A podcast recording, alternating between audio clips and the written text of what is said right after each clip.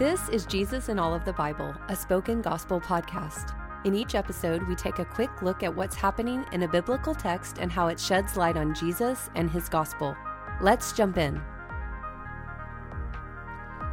The remaining members of the old generation of Israel have just died as a result of intermarrying with Midianites and worshiping their false gods. So now, God calls the younger generation to go and punish Midian in war.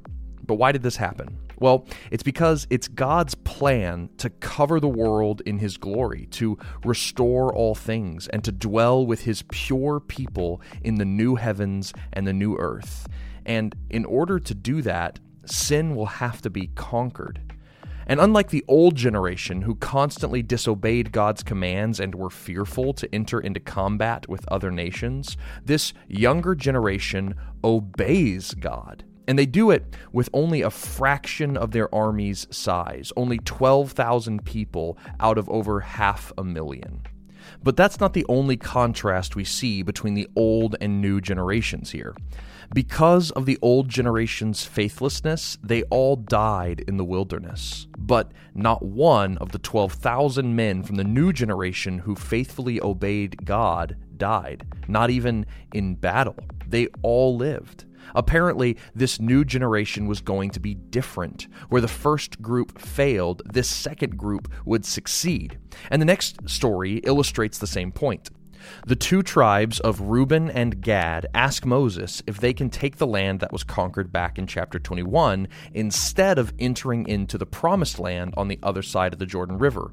Well, Moses gets angry because of this. Surely he thinks these people are about to make the same mistake that the last generation made when they refused to enter the promised land but that's not the case. These two tribes are willing to enter the land and fight, and then afterwards they will return and live in this other land. So Moses agrees to these terms and names the land as theirs. Like the Moabites and Midianites in this story, we also sin and worship our self made idols, and we need to be driven out of God's land. But the good news of the gospel is that Jesus has already waged and won the full war with sin and death for us in his death, burial, and resurrection. The holy war against sin that should have been waged against us has fallen on Jesus instead.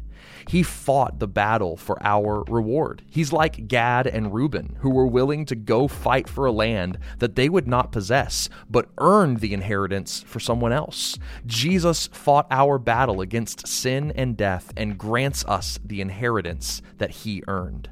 So I pray that the Holy Spirit would open your eyes to see the God who drives out sin to create a holy place for us to dwell with Him as His people, and that you would see Jesus as the one who has fought the battle for us and will return to cover the world with His glory. Thank you for listening to Jesus in All of the Bible. This podcast is created by Spoken Gospel, and you've been hearing from David Bowden. Spoken Gospel is a nonprofit ministry dedicated to speaking the gospel out of every corner of Scripture. To learn more about our mission and to view all of our free resources, visit spokengospel.com.